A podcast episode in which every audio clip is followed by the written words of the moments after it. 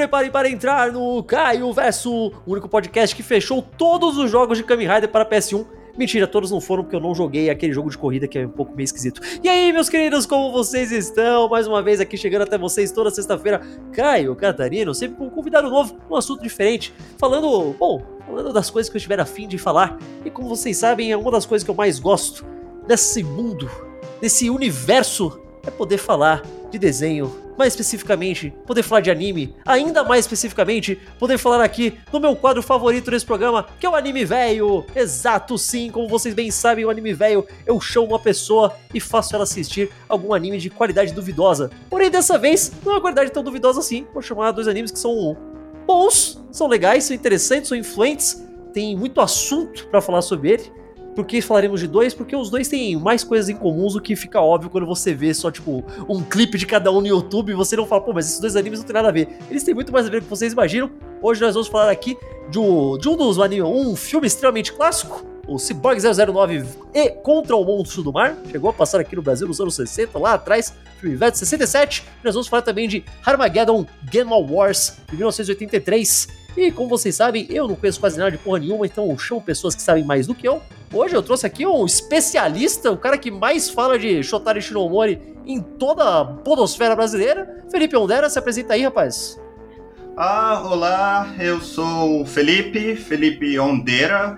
Uh, Ondera é só um pen name, não é o meu nome verdadeiro, eu sou Felipe Leite. eu usei esse nome na época porque eu escrevia para o Maximum Cosmos do Alexandre Soares, que assinava como Alexandre Lancaster, e eu pensei que, como eu falava muito sobre Shinomori, eu procurei um nome que se assemelhasse a ele. Um, eu agora trabalho como ilustrador e a mais renomada, o renomado trabalho que eu fiz foi para os estúdios Troma, uh, o mais antigo estúdio de filmes independentes nos Estados Unidos e talvez muita gente conhece pelo aparição do Cod, uh, Lloyd Kaufman, que era meu chefe no Angry Video Game Nerd. então eu trabalhava para aquele estúdio. Cara, a gente já falou de filme da Troma aqui, porque eu fiz um quadro do Filmes Foda. Eu falei sobre o clássico absoluto deles, do Vingador Tóxico, cara. Ah, sim, sim. Ah, e surpreendentemente, o Vingador Tóxico era muito popular no Japão e na segundo filme, o Gonagai pediu que queria ter para o editor dele conseguir uma participação especial no filme. Eu conversei pessoalmente com o Lloyd sobre isso e o Lloyd não sabia nem quem era Devilman. e isso foi na época que o Cry Baby saiu e aí ele ficou: Nossa, esse Devilman é uma coisa importante, né? Eu falei: É sim, Lloyd, você tinha uma lenda lá no seu filme e não sabia. Mas é, olha, acho que você já, meio que sem querer, você já deu aqui uma boa, uma boa dica de o que são esses filmes, né? É uma lenda e as pessoas nem sabem. Porque esse, ambos esses filmes são baseados em mangás do nosso querido Shotaro Shinomori. Aí que, eu não sei você, mas eu tava numa vibe de Shotaro Shinomori porque recentemente a minha querida esposa me comprou a coleção do mangá de Kamen Rider que saiu pela New Pop agora faz pouco tempo. Então tava numa, numa vibe, numa um ânsia assim de pegar, consumir coisas do Shinomori. E nós temos o filme de Cyborg 009, que é um pouco mais. É, eu não sei se ele é spin-off, sequência direta ou só outra coisa que é mais baseado no anime, no primeiro anime. Porque ele é bem diferente do mangá.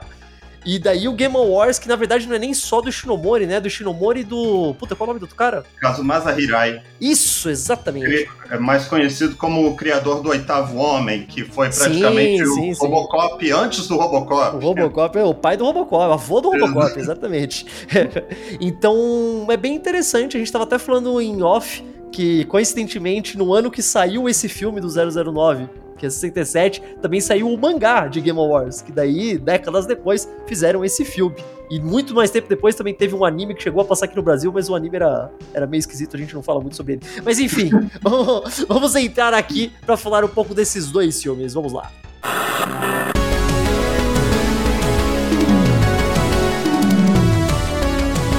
Anime, velho. Eu posso começar? Por favor, vamos começar do começo, né? Do primeiro, ordem cronológica. O que, que você tem para falar de Cyborg 009 contra o Monstro do Mar? Ótimo título, aliás. Vamos lá, cara. Sim, Ótimo sim. É, é, é, excelente porque esse filme saiu na época do Kaiju Boom lá no Japão, né? Que o povo tava obcecado com Kaiju. Põe Kaiju em tudo. E o Kaiju desse filme não dura por muito tempo. É, né? Na real, chamar de. O, e o monstro, tipo, tem o um monstro do mar, beleza, mas eles derrotam ele bem rápido, não é muito. Ele não tem muito impacto assim.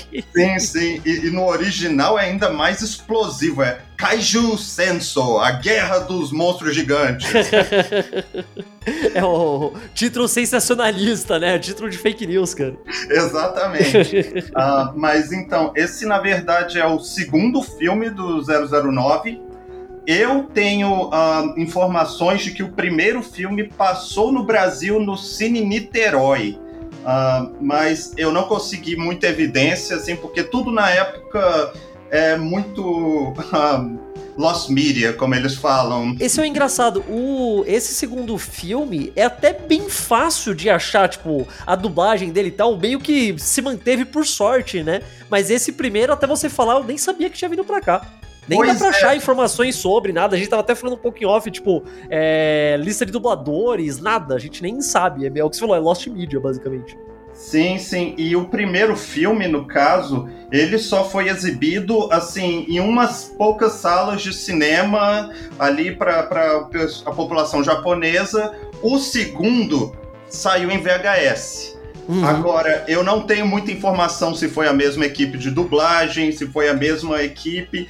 E como eu estava querendo acrescentar também, a série de 1968, que é a sequência desses dois filmes, passou na TV Tupi.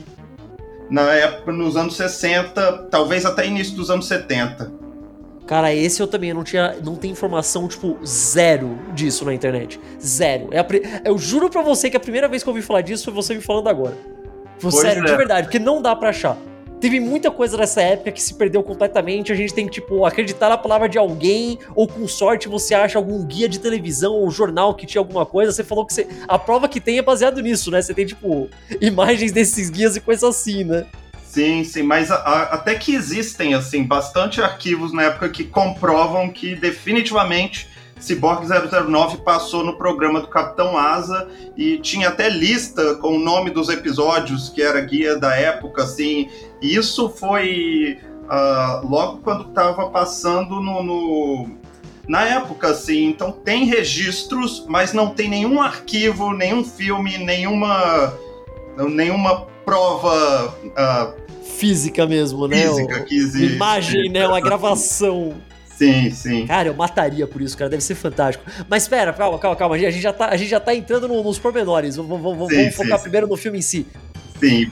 Tem uma coisa que, se uma, sei lá, eu não sei você, eu imagino que seja, não seja o seu caso, mas o meu primeiro contato real com obra do Shinomori, coincidentemente, foi Cyborg 009, mas o anime de 2001, do, passou no Cartoon Network na época. Até hoje é um dos meus animes favoritos. Eu adoro esse anime de o The Cyborg Soldier, eu acho fantástico, uma adaptação muito legal do mangá. Ele é muito fiel, apesar de mudar muita coisa, ele, ele tem bem a todo o core principal, não sei o que lá. E beleza, eu via, eu gostava pra caramba. Depois falei, ah, é, tem as séries mais antigas tal. Ah, tem o filme. Vou atrás para ver esse filme de Cyborg 009. O que me deu um, tipo, basicamente um tapa na cara logo de cara foi o quão diferentes são os designs. Eu não falo nem o traço, eu falo as cores, cara. Meu Deus, por que, que o Joe tá de branco? O Joe tá de branco eu até achei, eu até aceito. Mas por que todos os outros estão de roxo, cara? É, é, eu acho que eles tinham que mostrar: esse aqui é o seu protagonista. Os Puta, tudo bem, eu, eu, até aceito o 009 ter uma cor diferente, mas roxo pros outros, cara. Aliás, minto, menos a 003, que tá de rosa porque ela é menina. é, pra ser sincero, assim, o primeiro tópico que eu ia falar sobre esses filmes. E a gente pulando o primeiro filme, né? O primeiro filme é, é uma adaptação da origem e logo lá no começo você já vê que eles estão dando um tom diferente. Por exemplo, Joe tem cabelo preto por completo Sim. nesse filme. No mangá, é, fala, é, é uma parte do diálogo. Porque o Joe tem cabelo uh, claro e olhos claros também? É porque hum. ele era mestiço. Sim, ele era né? um dos filhos da guerra, assim, de algum soldado americano com uma era, era uma. Tinha um comentário social ali. Mas nos filmes eles falaram: não, isso é complicado demais, a gente não quer ir lá, não. Ele é todo japonês. Nem ah, só isso, né? Ele é todo japonês ele é piloto de carro de corrida. Piloto que de é carro exatamente o oposto do que é o Joe, que é tipo um órfão fugindo, que foi criado, se meteu em gangue, não sei o que lá. juvenil é. De, que morou, que foi pro, pro que era foi mandado para prisão assim, porque ele era uma pessoa marginalizada que tinha que fazer o que fosse possível para sobreviver. Aí aqui não, aqui ele já é rico, ele é corredor conhecido mundialmente. É, é, eles basicamente tiraram toda, que você falou, toda a crítica social, tiraram, não, não tem. Exatamente. E eles também, a, o mais, a outra coisa que todo mundo que assiste esses filmes pela primeira vez repara é o 007 é uma criança. Puta, sim, eu não sabia. Eu fui, tipo, eu lembro quando, de novo, eu vi o de 2001, gostei pra caramba, falei, ah, teve outras versões. Aí a primeira coisa que eu entrei em contato foi ver a abertura do de 79. Aí tudo bem, falei, ah, nossa, olha, nesse o Joe era quase loiro mesmo, que engraçado. Uhum. Aí o dos anos 60, pela abertura sem preto e branco, e na época que eu tava vendo, era uma qualidade muito ruim de hip de YouTube, o caramba, só ver, tipo, a uhum. abertura, eu nem me toquei que o 007 era criança, eu pensei que era só, tipo, meio estilizado. Aí depois que eu vi, falei, não, no primeiro desenho e nesse anime, nesse filme também, ele é literalmente criança. Eu não consigo entender, cara, porque tem. Não era mais fácil eles terem feito o 001 ser um pouco mais velho? Sim, sim. É, eu não entendo. Assim, eles que precisavam de alguma coisa para que o, o 001, o personagem dele praticamente dorme a maior parte do é, tempo. Sim, né? E, e, ele sempre foi um personagem mais sério, assim, ele sempre foi mais uma figura do mentor. E eles precisavam de alguém mais engraçado aí. Vamos pegar o, o, que já era engraçado do grupo e transformar numa criança. Pronto. Mas o que eu acho mais bizarro é que além dele ser criança, ele, ele é muito. Não é que ele é criança, ele é muito criança. Eu acho que é pra ele ter tipo uns 6, 7 anos no máximo. É, não é que eles... se ele tivesse tipo 12, tá ligado? É muito estranho, cara. Eles não tocam na idade de nenhum dos personagens, assim. E mesmo no mangá, tem umas umas idas e voltas, assim, com qual, qual é a real idade desse pessoal. Uhum. No mangá, o 007 tem, é um dos mais velhos, assim, ele tem ele tá nos fim dos 40, começo dos 50 anos. Uhum. Só pra ter uma ideia. Eles pegaram um personagem mais velho para tornar o mais jovem. o pior é que até que faz sentido, né? Tipo, com o poder dele, ele pode. Ele poderia ficar mais jovem se ele quisesse, né? Tipo, vai saber. Exatamente. E durante o momento que esses filmes estavam sendo lançados, isso aconteceu no mangá. Por é, né? O Shinomori teve que se adequar, né? Exatamente, porque aconteceu. E, bom, eu não queria entrar muito nesse mérito, então eu vou falar bem brevemente. Uh, o Osamu Tezuka estava planejando uma adaptação de Sayuki, uh, o Jornada para o Oeste, e ele convidou o Ishinomori e um outro amigo que me esqueci o nome, mas ele era um animador. Ishinomori uhum. era artista de mangá. Quando ele chegou lá, ele, as pessoas viram os desenhos do Ishinomori e disseram: Você é muito bom, as suas ideias são ótimas, mas isso não dá para ser animado. É, você não, ele não tem uh, cabeça certa para ser um animador, ele é mais a pessoa que tem ideias. Mas como você veio até aqui, a gente vai fazer o seguinte: a gente vai comprar os direitos para adaptar três das suas obras. Uma delas foi o Navio Fantasma Yurei Sen, que é uhum. mais antigo do que o 009. O outro foi Kaiten Sememail, é, é como se fosse algo como 30 mil léguas submarinas, que era uma história original. E Cyborg 009 o filme do Cyborg 009 foi essa adaptação livre dos primeiros capítulos do mangá e foi, foi muito popular e teve essa sequência, que é o que a gente está falando agora. Uhum. Todos esses filmes tiveram suas muitas diferenças com o material original, mas o 009 se destacou até porque na época que o primeiro filme saiu foi quando teve o grande final da série e 009 passou por muitos. um processo lento, é difícil. Por isso que eu digo, eu gostaria muito que o mangá fosse lançado no Brasil, mas eu acho complicado, porque a história de publicação dele. Qual versão do mangá, né? Tipo. Ah, isso vem no, na, na trama do filme. Porque se você parar para pensar, de vez em quando, quando você tá assistindo um filme, de repente aparecem umas arquiteturas greco-romana no centro da Terra. Não, esse filme ele faz uma salada de coisas do começo, do final, do meio do mangá que é, é bem esquisito quando você conhece a história original, ou mesmo você tenha visto o Sol de 2001, que ele adapta até a maioria dos negócios. Porque que nem nesse filme tem uma versão do 0010 do mangá. Sim. Só que nesse filme ele é o 0011 e o design dele é completamente diferente mas ele ainda mantém o negócio de serem os gêmeos e tudo mais. E daí tem o 0010, só que o 0010 agora é uma mina, que ele é. chama de Ellen. E ela é baseada na Helena do mangá, que é, é muito esquisito, cara.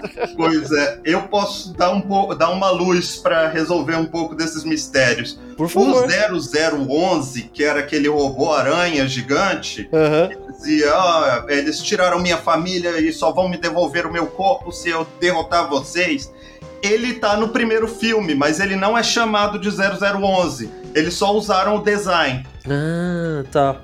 Então, nesse filme aqui, a adaptação é basicamente eles tiram elementos das duas de duas séries e eu comento muito sobre isso porque essa é uma salada que aconteceu na época, que era quando o 009 foi publicado pela primeira vez, ele foi publicado nessa revista chamada Shonen King.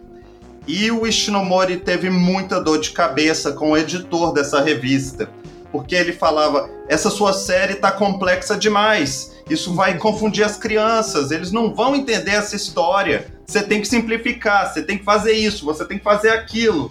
E o Ishinomori meio que foi tentando a continuar e continuar até que ele, o editor disse: Você não está fazendo o que eu mandei eu vou ter que cancelar a sua série. Isso aconteceu de verdade. E por isso eles tiveram. Ele começou o arco da mitologia, né? O Mythos. Uhum. Que é, uhum. como, que é aquela, aquele arco dos deuses gregos.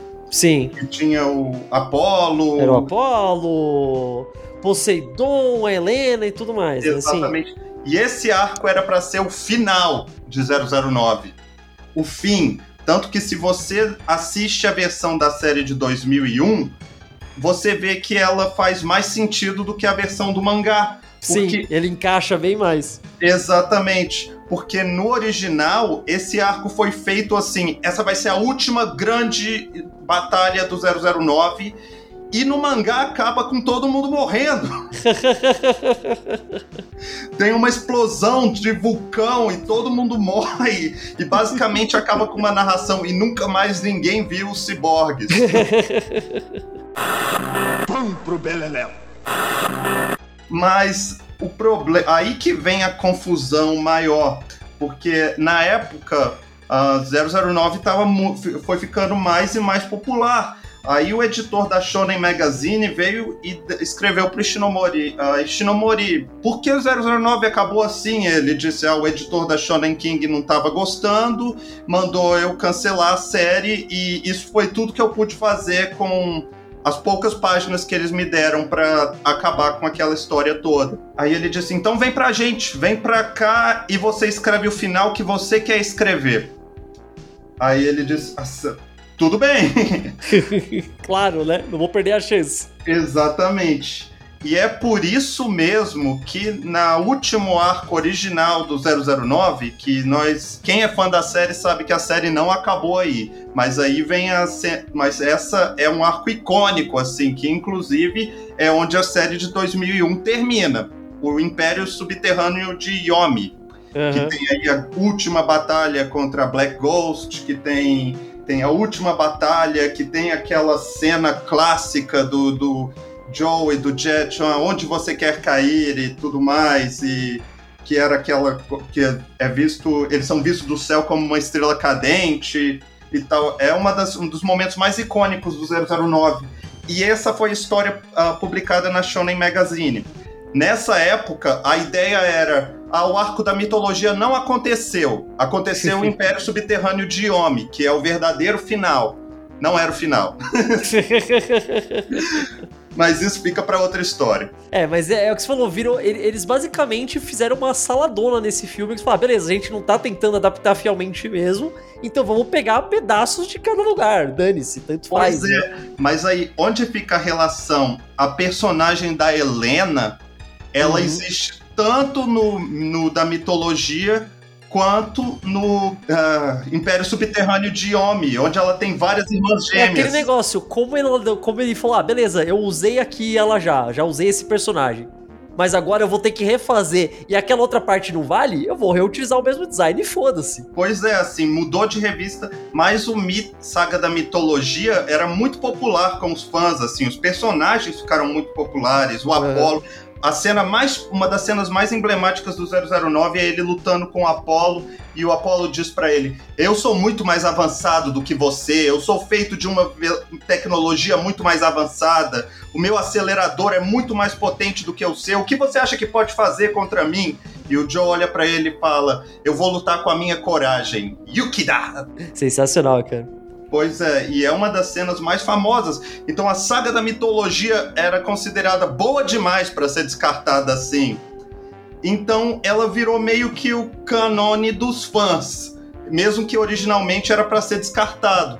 E uhum. aconteceu essa confusão das duas Helenas. Ou Ellen, que ela também. Uma é chamada é, no filme, de No filme ficou Ellen, né? Exato. E Ellen. Mas tecnicamente são a mesma personagem, exatamente o mesmo design. E a mesma função na prática, né? Pois é. E aí na série de 79, eles iam ter uma extensão, mais 13 episódios que ia adaptar a saga da mitologia e fazer uma nova versão que ia ser a definitiva. Nessa, uma nova personagem chamada Artemis, com uma, um design diferente, ia substituir a Ellen, porque aí não ia ter mais confusão. Mas a série não teve essa extensão e eles guardaram isso para a série de 2001. É, usaram o mesmo design, né? Não só o, de, não só o da Artemis, a maioria, os redesigns que eles fizeram dos outros deuses também são baseados numa coisa que é sempre essa série dos anos 70, né? Exatamente. Então, basicamente, esse filme é uma adaptação bem livre do Império Subterrâneo de Yomi, que você pode ver como o Black Ghost é, nesse filme é aquela estátua em forma de águia com as asas gigantes e aquele aquela voz, mas nesse na, na, no original ela tinha tipo um plot twist por trás. Nesse filme parece que a estátua gigante está viva. Sim. E basicamente eles pegaram uma coisa dali, pegaram uma coisa daqui, pegaram lá, pegaram tudo e fizeram essa bagunça enorme. Num filme minúsculo, vale lembrar isso também, né? O filme é super curto. É sim, só tem uma hora de duração. Uhum. Eu não sei se ele foi um daqueles filmes que eles lançavam, tipo, em conjunto, que tem muito filme tinha muito filme nessa época que eles lançavam, tipo, dois, né? Tipo, dois sim, filmes em anime. Sim. Eu não sei se esse foi um é, desses. É, é, eles chamam de Toei Manga Matsuri. É, Manga Matsuri, exato. Isso, e se você, depois... vê, se você aí que tá ouvindo fala, nossa, mas por que esses filmes de Cavaleiros do Zodíaco são tão curtos? É por causa disso. Lançava, tipo, um filme de um anime, outro filme de outro anime, talvez uma adaptação de uma outra coisa, e lançava tudo junto para dar umas duas horas. Geralmente sim. Sim, e, e muito filme de Tokusatsu também. Sim, também. Filme de Sentai, filme de Kamen Rider, tudo é assim, né? É, foi, então era basicamente por isso. Você passava a tarde assistindo múltiplos filmes. Exato.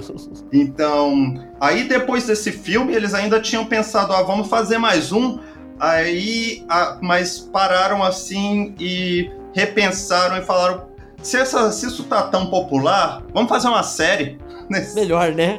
Pois é. Aí veio a série de 1968, que para mim é superior aos filmes que vieram antes. E ela tinha como roteirista principal o Masaki Tsuji, que é um veterano assim da, da ficção científica no Japão e que ele uhum.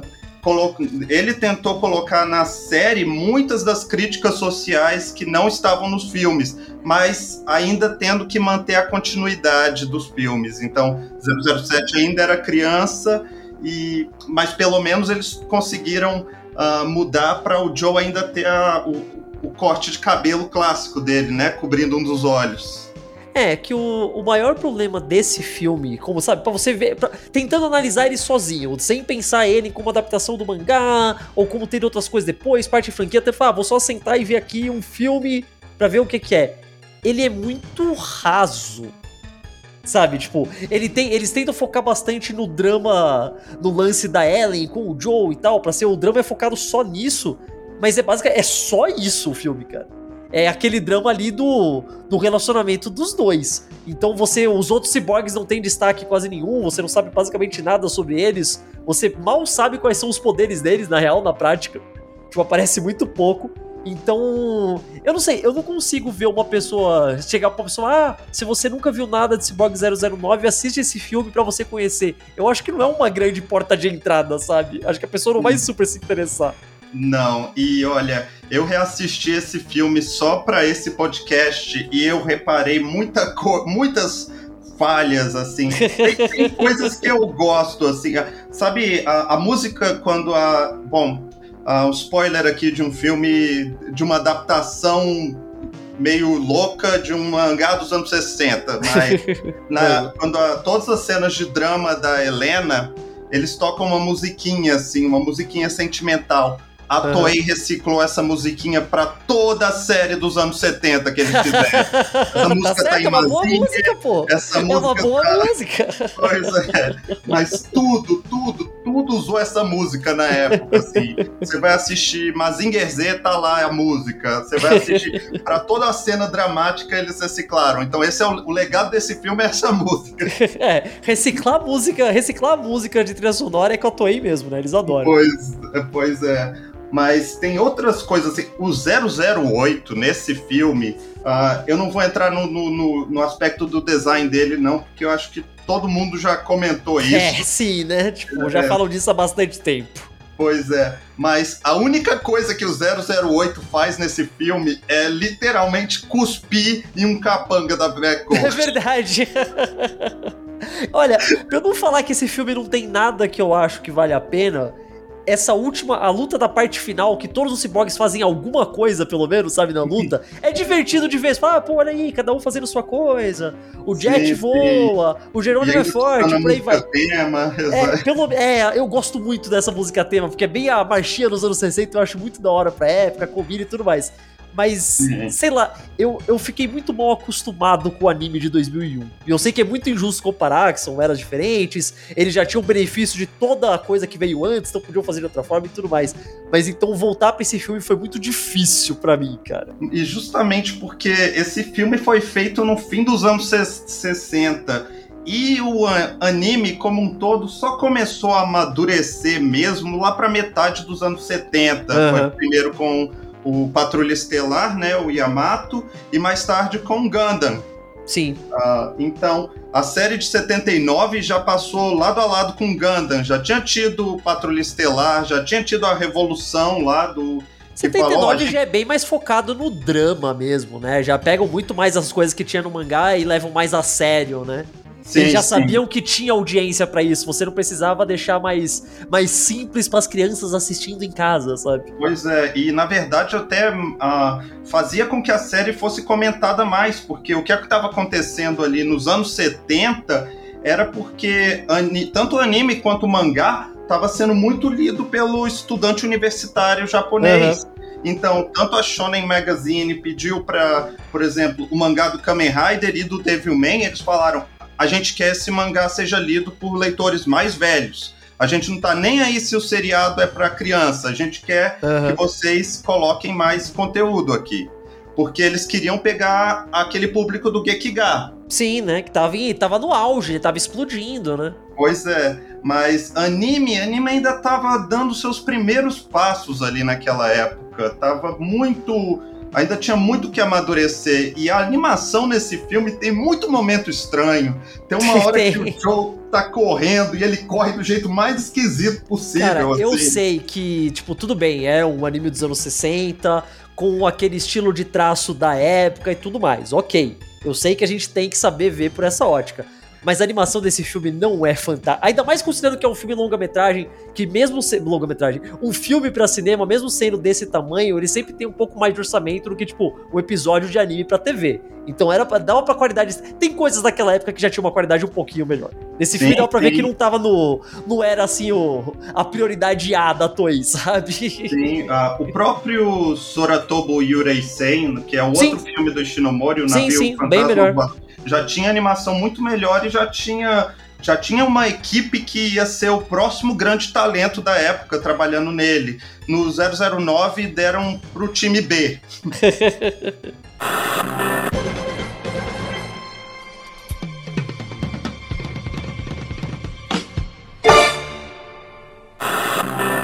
Bom, vamos, vamos passar pro próximo aqui, porque eu Sim. acho que o próximo é até mais interessante por vários motivos que vão além de Shinomori e vão até pra, pra antes do, do filme e pra depois. Vamos falar então do Game Awards, do Harmageddon. Eu nem sei qual é a pronúncia certa, fica sendo pra falar Armageddon ou Harmageddon. Ah, é, na, na dúvida, assim, você falar Armageddon pro povo não confundir com o filme lá do Michael Bay, né? Verdade. Eu vou chamar de Game Awards, pronto, pra não resistir, pra não correr isso. Cara, eu não li muito do mangá original, eu li bem pouco, li meio por cima. Eu vi muito pouco do anime que passou aqui no Animax, que tinha uma animação tenebrosa também. Eu não sei o quão fiel ele era, me falam que é mais ou menos. Esse filme, o de 83, eu acho ele muito esquisito em vários pontos, cara. Eu gosto, eu gostei. Mas ele é estranho, ele é arrastado no começo. Tipo, demora muito para ele começar de verdade. Ele, ele tem umas duas horas e daria pra ele ter, tipo, uma meia hora a menos e nem ia fazer tanta diferença, tá ligado? Sim, é, esse filme, ele foi muito ambicioso na época. E eu acho que ele sofre pelo fato de que ele foi o primeiro desse sim. tipo de filme. Sim, sim. Ele foi um desses primeiros. Foi o primeiro filme de animação feito para ser um blockbuster praticamente. É, ele tem muita gente que depois, né, acabou virando e falaram que Akira só aconteceu porque teve Game Awards antes. Exatamente. Tá pra testar, pra Sim. ver o que funcionava e o que não, o que vendia e o que não, e por aí vai. Na real, né? Além de tudo que tinha o character design do Katsuhiro Tomo, né? Sim, e Akira, uh, ele foi feito assim com uma intenção clara de superar dois filmes. Um deles era o Game Awards e o segundo era o Macross do Sim, You Remember Love. You Remember Love, total. Exatamente, que esses eram os pilares dos filmes de animação japoneses, assim, em termos de detalhe, em termos de animação, em termos de. Uh, tanto que isso depois passou um pouco pro mercado de, de, OV, de, de OVA, né? De OVA, né? Porque no Gamma Wars, uma coisa. Eu tava assistindo. Eu assisti ontem com a minha esposa, assim, até para me preparando pro podcast. Uhum. E tem uma cena que o Joe tá vestindo uma camisa da Lacoste. E você Bem, consegue ver o jacaré da Lacoste. Não, o... Olha, eu sou a última pessoa a falar que a animação, qualidade de animação é a coisa mais importante. Não é. Tipo, Sim. não adianta nada um, um filme ter uma qualidade de animação fantástica e o roteiro ser uma merda. Tipo, não, não leva nas costas. Isto posto, se você fala, nossa, eu achei a história de Game Awards um lixo, beleza, você pode achar. Mas puta que pariu, a qualidade de animação desse filme, o, o nível de detalhe me assusta. A cena do. Quando eles estão, tipo, andando na rua, sabe? E você vê, tipo, os detalhes em cada placa, em cada coisa. Tipo, tudo tem muito detalhe. É assustador o tanto que eles devem ter gastado de dinheiro nisso. Aquela, aquela cena, logo a primeira cena que o Vega vai atrás do, do Joe que ele deixa tudo em, tipo, em preto e branco, porque ele para o tempo e tal. É uma cena super estilizada. E a animação é linda, cara. É uma cena longa pra caramba. É uma coisa que hoje em dia seria tudo feito no computador, tá ligado? Sim, e outra das minhas séries, das minhas cenas favoritas é quando uh, o Joe senta, ele acaba de descobrir que ele tem telecinésia e ele coloca para tocar um disco do Mozart, Mozart e, ele sim. vai, e ele vai movendo todos os objetos no quarto ele vai dele, conduzindo, da né? música, assim, é. Uhum. E é perfeitinho, cara. E assim, você consegue ler os nomes na, na capa do vinil. Sim, cara. É Não, esse é o tipo de filme que você precisa assistir na qualidade mais alta possível. Sabe, não adianta você falar, nossa, eu achei aqui um RIP em 360 no YouTube. Eu falo, não faça isso.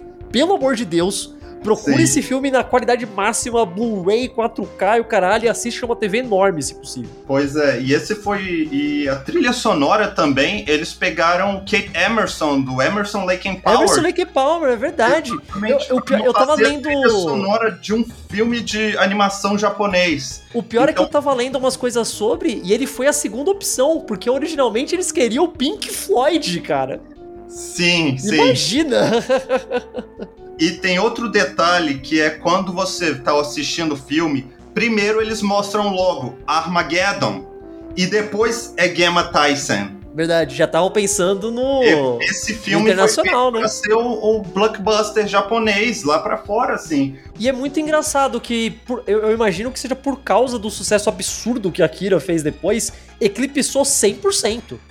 Eu, é. é. muito difícil você ver, tipo, mesmo quem gosta de anime, gosta de anime antigo, estuda, vê, dá, ah, adora Akira, adora o Ghost in the Shell, adora filmes da Ghibli e tal. Ninguém fala de Game Wars, cara. Ninguém. Ele desapareceu praticamente.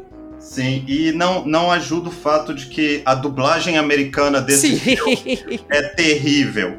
É eu horrível. Até, se, assim. se, eu não me engano, eu acho que mais recentemente eles fizeram uma redublagem que aí é mais fiel e mais normal. Eu acho. Eu nem tenho certeza. Talvez. Eu não, eu não vou comentar porque eu não tenho certeza também, não. Mas era tipo o equivalente daquelas dublagem de Miami, sabe? Mas vai, vamos lá. O primeiro anime a ser bem dublado nos Estados Unidos foi justamente Akira. Antes disso, sempre era. Nunca era levado a sério, sempre era feito meio nas coxas, sempre ficava meio ruim, cara. Sim, sim. Uh, eu assisti uns episódios de Gigantor, né? Da Tetsujin, que tava. Uhum. Enquanto eu tava lá nos Estados Unidos, tava no Hulu eles deram uma, uma voz de, de, de, velha, assim, de senhora de 60 anos pro, pro Shotaro, que é o menininho que controla. É, americano fazia muito isso, da, da vozes engraçadas e por aí vai. É Exatamente. Mas pera, pera, voltando no Game Wars. Como eu tinha falado, você leu o mangá de Game Wars, o, do Ishinomori e do, Kazumasa Hirai, sim. O. Eu sei que ele não adapta tudo, o mangá é bem grande e tudo mais. Ele dá para ver que ele condensa muita coisa no começo, toda aquela história que ele tá contando pra princesa e tal. Eu sei que é muito mais exp... expansiva no mangá e tal. O quão fiel ou não esse filme acaba sendo? Como adaptação mesmo, tô falando, tipo, direta. Então, ele é um filme fiel, fiel ao mangá, mas é um filme de duas horas e o mangá tem muitos uh, subplots, assim, que não dava para ser adaptado dentro desse pequeno espaço de tempo. E tem uma outra diferença que é que eles fizeram esse filme em especial porque estava tendo uma ressurgência do Gemma Taisen no Japão, porque o Kazumasa Hirai pediu permissão ao Ishinomori para continuar a história em forma de livros porque uhum. o caso Masahirai, ele não é artista, ele não produz mangá. Ele geralmente fazia uma parceria com um artista, como foi o caso do Oitavo Homem, era o Jiro Kuata, uh, que também fez o mangá do Batman, e outras adaptações de seriado americano. Mas o Kazumasa Hirai estritamente era escritor de ficção científica. E ele quis trazer o Gemma Tyson de volta e pediu permissão para o Shinomori. E ele escreveu três livros quando esse filme estava para sair algumas diferenças no uh, Junko, que é a namorada do Joe, que aparece no filme, ela não existia no mangá. Ela uhum. só existe nos livros do Kazumasa Hirai. Uhum. No mangá, tá. o Joe tem um irmão, que é meio um bully para ele. Ele usa os poderes dele para dar uma surra no irmão. então, basicamente, esse filme adapta duas versões diferentes. Mas os livros ainda estavam continuando na época. Então eles usaram o final do mangá original para esse filme. E é uma coisa que o Rintaro não queria, porque ele falava: "Ah, eu quero fazer esse filme o mais realista possível".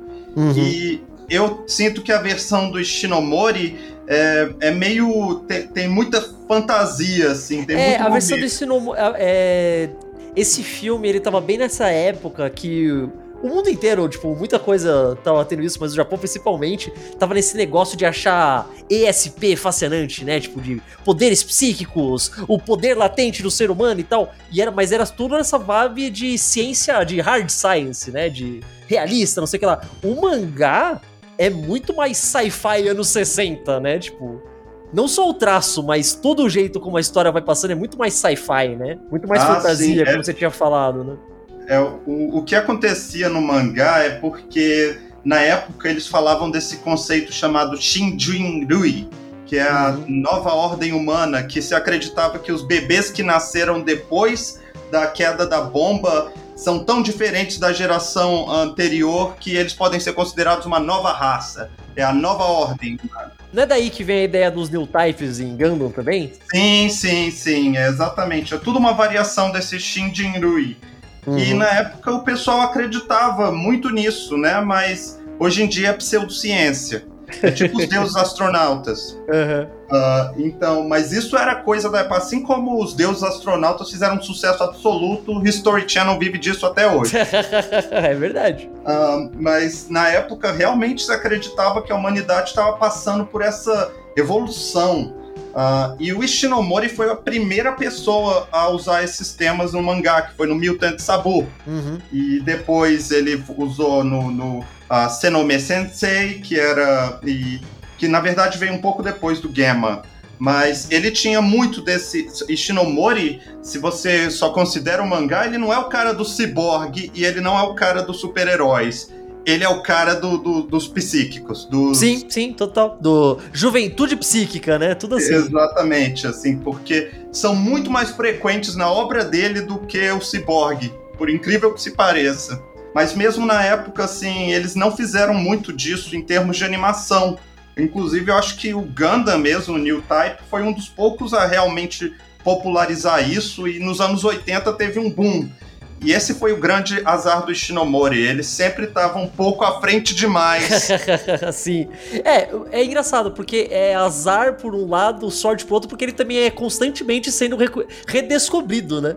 Constantemente é. isso acontece com o Shinomori. Tipo, passa, sei lá, 15 anos, o pessoal, ah, olha, o Shinomori já tinha falado sobre isso 15 anos atrás, vamos ler aqui. Aí passa 30 anos, olha, ele falou disso 30 anos atrás, por aí vai, né? Pois é, inclusive lá no final dos anos 60, ele ia ter adaptar uma, uma série para adolescentes chamada Kinaru Yatsura, que era, foi uma das primeiras comédias românticas do mangá. Assim, era comédia e era romance e era também um pouco de, de uh, ficção científica.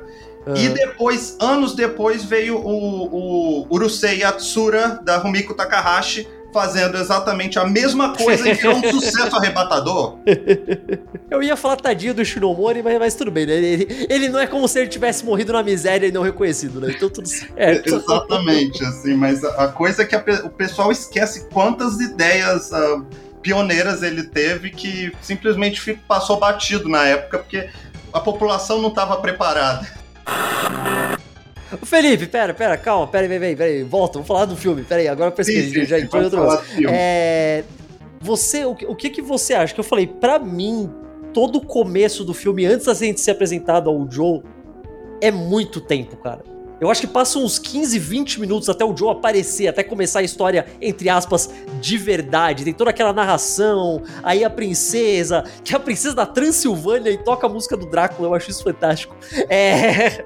Aí tem o Vega e mostra, ele conta a historinha do que, que é.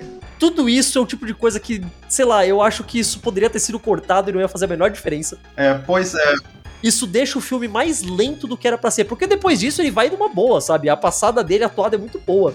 Mas antes disso, eu acho que ele fica muito arrastado.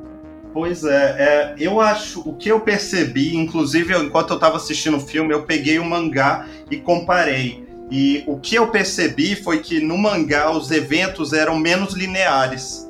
Eles começavam, uhum. por exemplo, uma hora estava focando na, na Luna e no Vega, aí já cortava pro Joel, aí depois já cortava pro Sambo, que é o Sony no, no filme.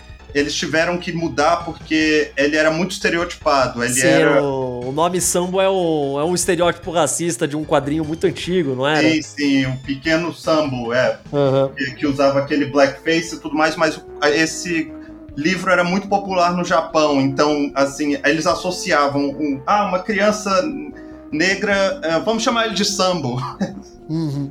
Aí, então, mas aí eles, nessa época, nos livros do Hirai, eles tinham oficialmente trocado o nome dele para Sony. Até porque o nome nem soava americano, e ele é um né, membro tem americano. isso também, né? Sim. É, pois é, e lá no mangá eles tinham essas eles ficavam dando um ida e volta assim, sabe? E deixava a história mais dinâmica. É, mas para passar nisso numa mídia de filme é um pouco mais difícil, né? Ficar indo e voltando é meio é, estranho. Se fosse uma série, ou até se fosse um OVA, sabe, sei lá, de uns 5, 6 episódios, provavelmente eles iam poder ficar fazendo isso, mas num filme eu entendo porque eles quiseram deixar mais linear, mas deixa, sei lá, deixa meio pesado para você assistir, sabe? Não Sim. é um filme que é fácil de você falar, ah, vou ver aqui, sabe? Você tem que meio que se preparar. Pois é, e sabe o que é engraçado? É que o Kazumasa Hirai, na época que ele fez essa parceria com Ishinomori, uma das primeiras coisas que eles decidiram era que o elenco principal tinha que ser pequeno.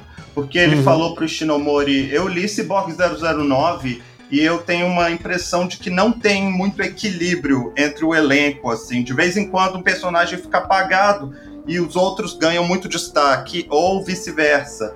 Então vamos manter o elenco curto, vão ser quatro personagens, uh, Joe, Luna, uh, Sony e Vega porque aí fica mais fácil de cada um deles ter igual destaque. E o engraçado é que esse filme ignorou. no mangá tem alguns outros psíquicos que se juntam a eles, que são uma tribo da Transilvânia, e um se parece com, com o monstro do Frankenstein, o outro é uma mulher que vira serpente, e um, ele parece o 004 de barba, e o nome dele é Alucard e ele se transforma em morcego. Maravilhoso. E, mas esses personagens eram muito uh, fantasiosos, novamente, para né? o que o Quintaro queria fazer. Então eles decidiram mudar e pegar esses outros pessoas que eram tipo é um monge, uma menina lá. É, é uma pegada mais parecida com o que o, o próprio Shinomori fez no 009, né? Pessoas completamente diferentes de idades, tipos de corpo, sexo, não sei o que lá, e de vários lugares diferentes do mundo, né? Então a gente tem um índio, tem um jovem negro americano, tem uma menininha da China, tem o um cara que ele parece meio tipo um indiano, que é um monge, não sei o que lá, de cada um Sim. de um lugar do mundo, né? Então começa por aí. No mangá nenhum daqueles personagens existe. E eles não existiam nos livros também. E nos filmes, na prática, eles também não existem, né? Que eles não. Eu não lembro o nome de nenhum deles, cara. Nenhum pois é. deles. E eu fico me perguntando por quê porque. Uh, eu acho, não, de verdade, eu acho que é só por causa do mercado internacional. Eles estavam pensando, ah, vamos colocar aqui uma mina da China, porque daí quando esse filme for pra China, os chineses vão, legal, vão achar legal. Ah, vamos colocar aqui um cara que é índio, porque daí os nativos americanos dos Estados Unidos vão achar legal. Vamos colocar um cara que é da Índia e por aí vai, sabe? Eu acho que é literalmente só por causa disso. Sim, mas o pior é que no mangá, que tecnicamente seria muito mais longo, eles mantêm o elenco, o elenco reduzido. E no filme de duas horas eles decidem colocar oito personagens principais. E demora, né? O elenco, o elenco fixo principal só vai se juntar mesmo, já passou da metade do filme, cara. Pois é. Quando eles e... resgatam o Sony lá da, daquela bola de fogo gigante, não sei o que lá. Sim, sim, que é um dos clímax do, do mangá. Que é o, o momento. Aquele é o momento em que todos os quatro principais finalmente colocam suas diferenças de lado porque um dos temas do Gamma Tyson é que a Terra. Existe essa entidade chamada Gamma, é uma devoradora de mundos, é, um, é, um, é algo meio abstrato, assim. Ele representa uh, entropia, assim, a, uhum. a, a, uma vontade de toda energia negativa no universo.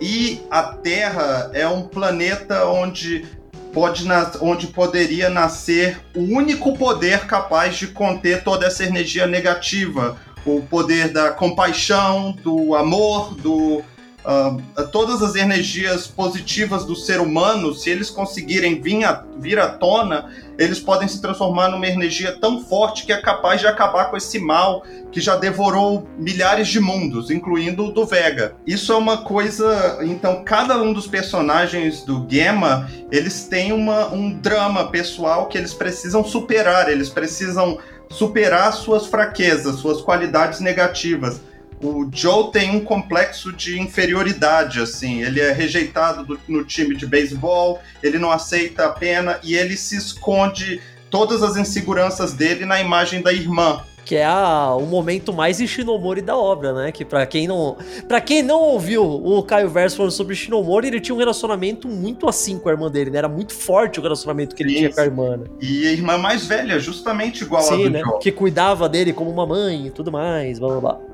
Uma curiosidade sobre o Joe, ele é o protagonista da história, sim? E o nome dele, uh, no, o nome do, do oitavo homem era Azuma. O nome do 009 é Joe. E esse Joe se chama Joe Azuma. sutil, sutil, sutil. exatamente. Aliás, rapidamente, eu queria falar um negócio. Eu gosto muito do traço do Tomo, acho legal, é bacana, é distinto pra caramba mas eu sempre fico triste quando substituem o traço do Shinomori em qualquer coisa. Porque o traço de Game Tyson é distinto pra cacete. Aquele cabelo, mano. É a coisa mais icônica do, do mangá, você reconhecer o, a silhueta do cabelo do protagonista. E aqui é todo mundo aquele visual meio realista, né? Que o Otomo colocou pra todo mundo, exceto o Vega, que tem um visual bem doido. Eu gosto muito da versão do Vega nesse filme. Ele é um robô que se tornou a coisa mais icônica desse filme, é justamente o visual do Vega. Sim, o Vega, o Vega nesse filme é de fato a coisa mais lembrada, assim. Se existe merchandising do Game É, é tudo do Vega, tudo do Vega. Inclusive virou um, um daqueles fliperamas, assim, que você colocava. Você tinha que fazer umas sequências para seguir no filme nos Estados Unidos, que se chama Vegas Battle. Cenas do filme para você ir fazendo. é, você joga tipo um Space Invaders, assim, com o Vega e vai assistindo o filme enquanto joga. Pô, gostei, achei louco. Mas, pois é, a- o quanto- eu também concordo, mas nessa época em especial. É, não tinha como, é, não tinha não como. Assim, o povo queria uma animação mais realista. Ó, era coisa. O Gundam já tinha começado e o Gundam, o original, era tinha ainda um traço meio cartunesco, assim. Mas quando você passa pro Zeta, por exemplo, já tá tentando. Cada série que continua tenta ficar um pouquinho mais realista do que a anterior. Eles. Ainda mais levando em conta que eles estavam pensando no mercado internacional, né? Uma coisa com o traço do Ishinomori ia ser zero levado a sério na época. Infelizmente não ia. Então foi a é. decisão acertada, mas eu fico triste porque eu gosto muito. Novamente, uma das coisas que me faz gostar tanto do, do Cyborg 009 de 2001 é porque ele segue e arrisca o traço do Ishinomori, cara, que eu adoro. Um parênteses aqui é que o Otomo, eu não tenho certeza se foi depois ou foi antes do Gema Tyson, mas ele tinha um mangá chamado Domu e a protagonista era Etsuko e o apelido dela era Echan. E ela é baseada no Sarutobi Echan, do Ishinomori. Ah, que legal. Pois é, e ela também é uma garotinha com poderes psíquicos, assim. Então você praticamente, se você pegar o Domu pra ler, é como se fosse a Echan realista, como ela ia aparecer no Gema Tyson. E aí vem uma, uma conexão interessante, porque no final do Gema Tyson, o mangá. Posso voltar um pouquinho a falar do mangá? Vai fundo, vai fundo, fala aí. Na época, ele foi ele substituiu o 009 quando ele acabou. E ele aí veio o Hirai e veio o Ishinomori. E de repente, ah, o mangá tava seguindo, e assim, se você acompanha lá os, as enquetes da época, ele era um dos mangás mais populares entre os leitores da Shonen Magazine. Ah, inclusive, se você for ao meu Twitter, você vai ver que fizeram até uma música tema pro mangá.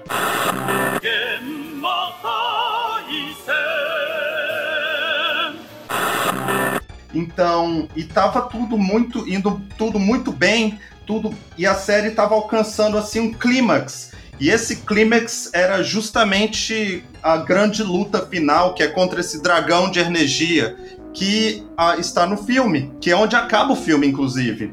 Sim, uma sequência linda, inclusive, tipo, Sim, toda sim, aquela animação. É o momento mais bem animado do filme, que já é todo muito bem animado. É maravilhoso. Exatamente. E o, o animador, eu esqueci o primeiro nome dele, mas ele se chama Kanada. E ele Uhum. era muito influente no Japão na época por esse estilo mais dinâmico de animação.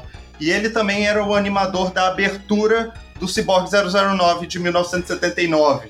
Aí Ah. você.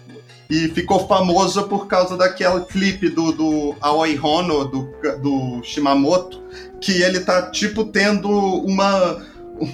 Tentando explicar pra amiga dele por que, que essa abertura é maravilhosa. Ele, ele foi esse animador e ele fo- animou essa cena e aquela cena, aquele dragão agora é conhecido como Kanada Dragon. Merecidíssimo, cara, porque é, é. A gente tinha falado que a coisa que é lembrada nesse filme é o Vega. Eu acho que é o Vega e essa cena do dragão, cara. Sim, Provavelmente, eu não, eu não duvido que tenha gente que já tenha visto essa cena, tipo, em forma de GIF, em forma de WebM, em, em message board por aí, e nem saiba de onde veio, cara. sim. Sim, exatamente. E nem vai saber, porque todo mundo nos Estados Unidos finge que esse filme não existe. Eu fico. eu- eu- a gente falou no começo, mas eu fico muito chateado porque esse filme ele poderia ter feito sucesso se Akira não tivesse lançado logo depois, cara. Esse Sim. filme, por causa de Akira, ele se tornou irrelevante no grande esquema das coisas. Isso é muito injusto. Porque E- não apesar de eu não gostar. Eu não gosto tanto assim de Game Awards. Eu não acho ele tão fantástico. Eu falei, eu acho o começo arrastado demais. Às vezes a história, tipo, parece que ele foca demais em mostrar como a animação é da hora e não tem. Quase não tem diálogo no filme, na real, se parar pra ver. É muito mais os caras fazendo coisas legais e tudo mais. Eu não gosto tanto. Mas eu acho que ele merecia muito. A relevância dele é muito maior do que as pessoas falam, e eu acho isso muito injusto. Mas o pior é que no Japão ainda é. Ele ainda tem muito reconhecimento, assim. Tem uma. Tem a série que é baseada assim, em seriado da Shonen. A, a mangá da Shonen Jump, o Saiki Kusuo, que tem a, a série tá na Netflix. Todas as aberturas do Saiki Kusuo fazem referência a Gemma Tyson. Todas. Ah, que da hora. Nem tinha reparado, depois vou, depois vou olhar para ver. E for assistir, todas as aberturas tem um momento que é exatamente. que não tem nem. não, é, não tem, deixa nem espaço para ambiguidade. É quase traçado por traçado de cenas do filme. que bom que pelo menos o Japão ainda é reconhecido, né? Porque como a gente falou, nos Estados Unidos esqueceram 100%. O Ocidente, ninguém lembra de Game of Wars, cara. E o uh, Project Aquo, que foi assim um dos primeiros projetos lá de OVA, também tem uma cena que os protagonistas vão ao cinema assistir uma paródia de Gemma Tyson. que, que recria assim cenas quadro por quadro. Tem várias outras referências, assim, eu só tô falando as, duas das mais conhecidas. Uhum. E a série de livros do Kazumasa Hirai é, uma, é um dos maiores best-sellers uh, mundiais, assim, em termos de número de vendas, só dentro do Japão. Caramba, cara. Pois é, que então bom, é Não, que bom, que bom, merecido, merecido. Pois é, então não tem como dizer assim que, que o filme não foi. E o filme acabou de receber uma restauração em 4K, inclusive. Sim, então... coisa linda, tá maravilhoso. E apesar do, do Ocidente, o filme ainda tem uma reputação boa lá fora. Se você for lá no Amazon Japão, assim, você vai ver que as críticas são completamente diferentes do que se você for no My Anime List da vida. Uhum. Então, tem, mas o que aconteceu quando eu tava falando do mangá justamente por isso. Depois dessa grande batalha com o dragão de energia, tudo que a gente vê no mangá é uma lua descendo para a Terra com um rosto de caveira. Uhum. E de repente você vê o Joe, o Vega, a Luna, o Sony e mais todos os psíquicos da, da Terra, todos os Espers, né? Uh, juntos, encarando essa, essa lua de caveira que está se aproximando. E o mangá acaba aí. o Shinomori adora fazer isso, né? Puta mas, que pariu. Mas, pois é, mas a história. Mas o buraco é mais embaixo. Porque o que acontece. Outra coisa interessante, nessa grande. Nessas última, nessa última página do mangá, se você olhar lá entre os, os Espers da Terra, tá o Sabu e tá a Echan. e o 001. Tá certo, faz sentido. Tá certo. Pois é. E, mas o que aconteceu? Na época as pessoas falaram: peraí, então a Terra foi destruída, é isso? É assim que termina o Gamma Tyson? Não, meu Deus, isso aqui tá. Isso aqui mexeu comigo, assim, a gente. Todo mundo morreu, todo mundo. E não. A verdade é que o mangá não acabou. Não seria. não acabaria ali. Aconteceu alguma coisa nos bastidores é uma controvérsia, ninguém sabe ao certo, nem o Ishinomori, nem o Hirai falaram muito sobre isso, todos eles foram vagos e tem várias teorias. Uh, uma delas é de que o Ishinomori teve uma briga com os editores. Pode ser, e, pode ser. Pois é. E esse mesmo. E na semana seguinte que o Gema continuaria, a série que começou foi Ashta no Joe. Nossa, ó. Pois é, e o Ishinomori logo em seguida na mesma revista, em paralelo com Ashita no Joe, começou uma sériezinha chamada de Ryu no Michi, a Estrada de Ryu, que ah, tá. é considerado assim, não, não foi popular na época, mas é considerado quase o magnum opus do Ishinomori, assim, a obra-prima, porque esse foi o mangá que ele praticamente pôde estender a quanto tempo ele quisesse e fazer tudo o que ele queria, assim, não teve influência alguma de editor. A, a teoria geral é de que o Ryunomichi era uma compensação do Shinomori porque o Game atrás sendo cancelado. Faz sentido, né? Fica elas por elas, né? Pronto. Pois é. E o editor que o Game Tyson originalmente era planejado foi fazer Ashita no Joe Outro editor pegou Ishinomori e disse: você vai poder fazer Ryunomichi com a gente. E Ryunomichi, assim, para quem leu Ryunomichi, você sabe que esse é um trabalho muito. É, é uma série fenomenal, assim. É, é tudo que é tudo do Ishinomori em um único pacote, exceto talvez os dramas históricos e as novelas e e o Gamma Tyson foi cancelado assim, ninguém sabia por quê e era muito popular ainda, era muito popular e o que aconteceu? O que, que foi que aconteceu? Uh, existem inúmeras teorias assim no fandom japonês sobre por quê.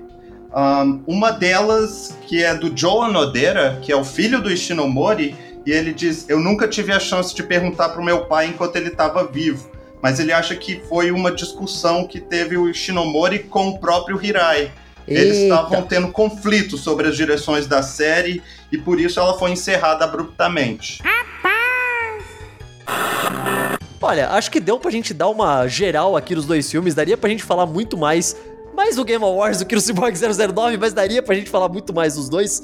Sim. Mas, Felipe, dá uma consideração final, assim, em geral, pra galera que, sei lá, que se interessou, o que, que você pode falar mais? Então, se você por acaso assistir ao filme e tiver uma certa, assim, ainda ficar um pouco da pulga atrás da orelha, eu realmente ainda recomendo que se leia o mangá, especialmente como fã do Ishinomori, porque, como eu disse, esse filme foi uma, um misto de duas versões, tinham elementos dos livros, elementos do mangá e nenhum, elas não se encontram, mas eu ainda gosto muito desse filme como uma obra cinematográfica baseada no Gemma Tyson, né? Uma coisa que eu não comentei e que eu queria comentar é que a série de 2002 ela não é boa, eu não recomendo. o mangá é sim muito bom, mas também teve um final abrupto e o escritor, o roteirista do anime é o Shozo Uehara, que escreveu vários tokusatsu aí. É considerado sim, sim, o roteirista verdade. principal do, do Kamen Rider Black, mas ele só fez uns episódios aí e colocaram como roteirista principal porque dá uma publicidade.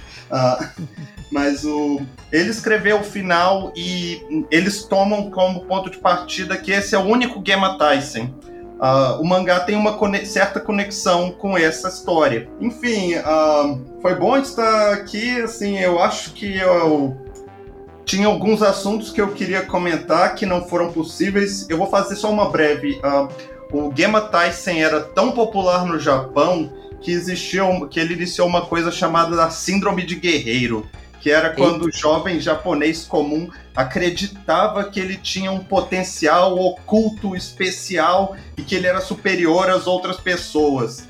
E a versão mais radical dessa síndrome do guerreiro é uma seita do fim do mundo chamado Aum Shinryu, Aum Shinkyu, alguma uma coisa, o nome é complicado, mas se você procurar assim Doomsday uh, Cult Japan, você vai encontrar essa informação e eles são inspirados em Gemma Tyson, assim, eles querem Nossa, o Shinomori são... ficaria muito, muito contente, né? Exatamente. Deve gostar muito disso. Se você gosta de Tokusatsu, o ataque por gás que fez com que o Oranger fosse reformulado na época foi praticado por esse grupo. Caramba, cara, olha aí, tudo, tudo encaixa, né? Tudo é referência. Que terrível, cara. Puta Exatamente. Assim. Nossa, é. Caralho, até, até, me perdi agora, não sabia dessa informação. É...